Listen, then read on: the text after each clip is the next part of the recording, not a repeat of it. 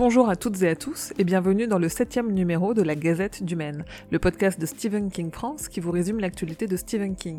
Je suis Émilie et je suis très heureuse de vous emmener avec moi en balade dans le Maine pour vous conter les informations de ces deux dernières semaines.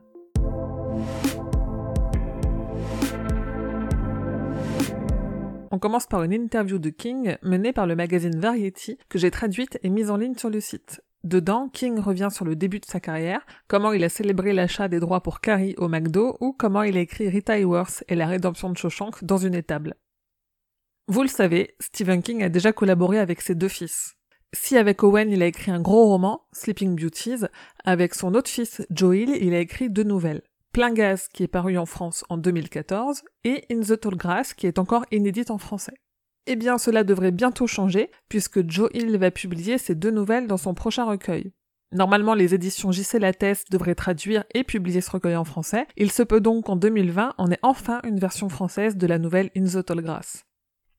Et au détour d'un tweet, on a appris que King préparait une nouvelle histoire avec Holly Gimney, la détective attachante dont on a suivi les aventures dans la trilogie Mister Mercedes et récemment dans L'Outsider.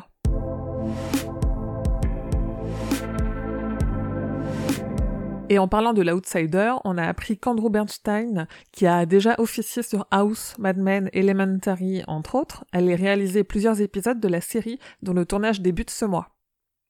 Elle était très attendue, ça y est, on l'a, la bande-annonce finale de la nouvelle adaptation de Cimetière est sortie. Elle fait 2 minutes 20 et en dévoile beaucoup, même beaucoup trop, si vous voulez mon avis. Elle dévoile surtout un énorme changement par rapport au livre de King, qui est plutôt surprenant et qui a beaucoup déplu à un très grand nombre de fans. Ce changement a fait couler tellement d'encre que je vous ai fait un article dans lequel je vous recense les arguments des réalisateurs sur ce choix qui divise autant. Mais je n'en dis pas plus pour ne pas spoiler, je vous laisse découvrir ça par vous-même sur le site. Quelque chose habite cette forêt. Quelque chose qui remonte à très loin. Quelque chose à qui ces terres appartiennent. Quelque chose Le chat était mort. qui fait revenir à la vie. Church?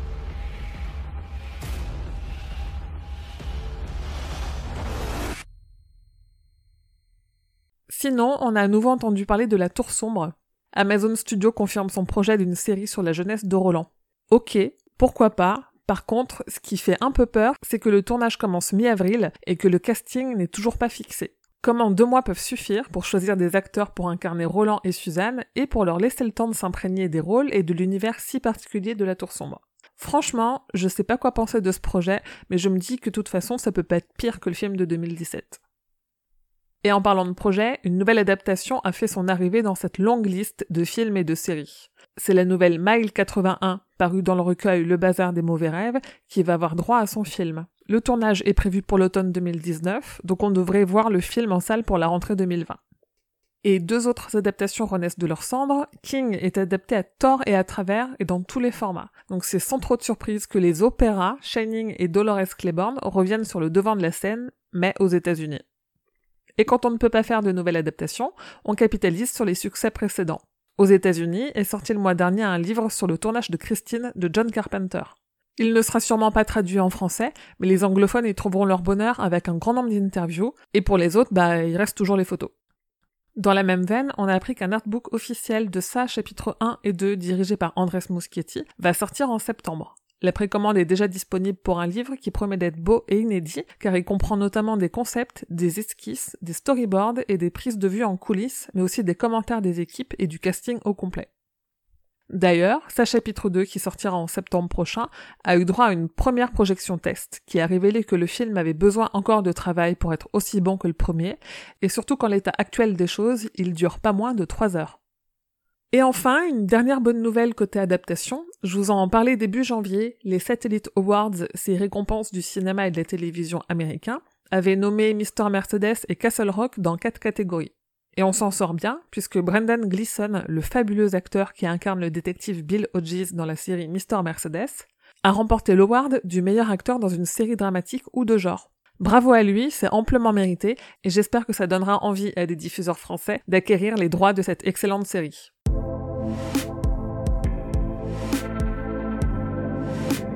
Le tournage de la série Creepshow vient de débuter à Atlanta, on a eu une première photo de ce qui semble être Creep, l'hôte squelettique qui nous guide à travers les histoires. Et on a aussi la liste de ce qui a été annoncé comme les sept premières histoires à être tournées, ce qui veut dire qu'il y en aura plus de sept. Du coup, ça met le doute sur le nombre d'épisodes de cette première saison, puisque 6 étaient annoncés, à moins qu'il ne fasse deux histoires par épisode. En tout cas, l'adaptation du Goût de vivre de Stephen King ne fait pas partie des premières histoires à être tournées, mais l'adaptation d'une nouvelle de Joel, oui. Et en parlant de Creepshow, le numéro 2 qui adapte notamment la nouvelle Le Radeau de King ressortira en France en Blu-ray et DVD chez ESC Distribution grâce à Backfilm le 19 mars prochain. Côté réseaux sociaux, King a salué le livre The Border de Don Winslow, déclarant que tout le monde aux États-Unis devrait le lire. Il a salué ce livre-là, mais aussi les deux qui le précèdent, car c'est une trilogie. Sinon, Cimetière aura droit à son mockbuster, c'est-à-dire à son film plagié à petit budget. Intitulé Pet Graveyard, on y suit un groupe d'amis qui fait la rencontre d'une sinistre faucheuse et de son chat tout aussi sinistre après avoir fait des expériences sur la mort.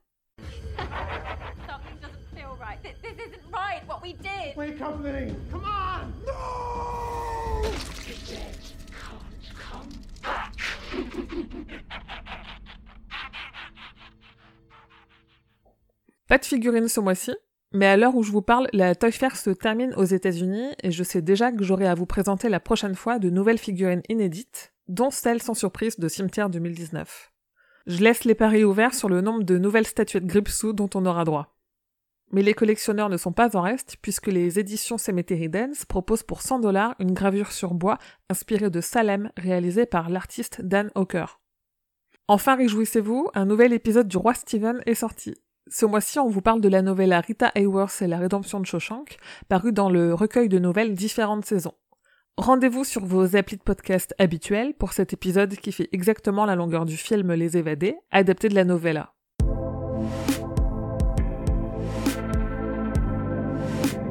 Vous trouverez en kiosque depuis le 8 février le dernier numéro du magazine Mad Movies dans lequel un membre de l'équipe raconte sa visite du tournage du nouveau film Cimetière. Et il a pu parler avec tout le monde, casting, producteur, réalisateur. Des échanges très riches et très intéressants qu'on peut retrouver dans leur dernier numéro.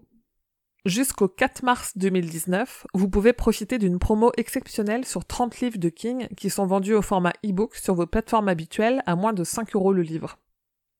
Amis Lyonnais, le 9 mars dès 20h, l'Institut Lumière à Lyon, donc, organise une nuit spéciale Stephen King et diffusera quatre adaptations d'affilée.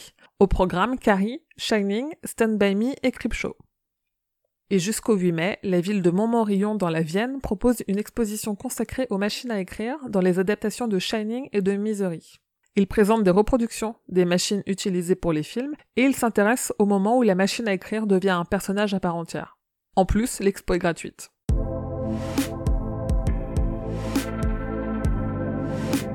Avant de terminer, un petit mot de service. La Gazette est désormais sur YouTube pour permettre aux abonnés de Stephen King France qui ne sont pas familiers avec le podcast de pouvoir écouter sans se poser de questions. Et aussi, en toute honnêteté, pour donner encore plus de visibilité à ce petit projet. Alors si vous voulez m'encourager et m'aider à grandir, n'hésitez pas à aller vous abonner à Stephen King France sur YouTube, mais aussi à commenter et à mettre des étoiles sur vos applis de podcast.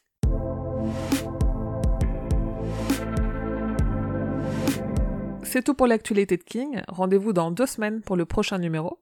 Abonnez-vous pour être sûr de ne manquer aucune info. Et comme d'habitude, vous pouvez trouver Stephen King France sur Instagram, Twitter ou sur Facebook pour échanger avec la communauté. Et rendez-vous sur le site stephenkingfrance.fr dans l'article de cette gazette numéro 7 pour avoir plus de détails sur toutes les infos dont je viens de vous parler. Je vous dis merci et à bientôt, fidèles auditeurs et auditrices, que vos journées soient longues et vos nuits plaisantes.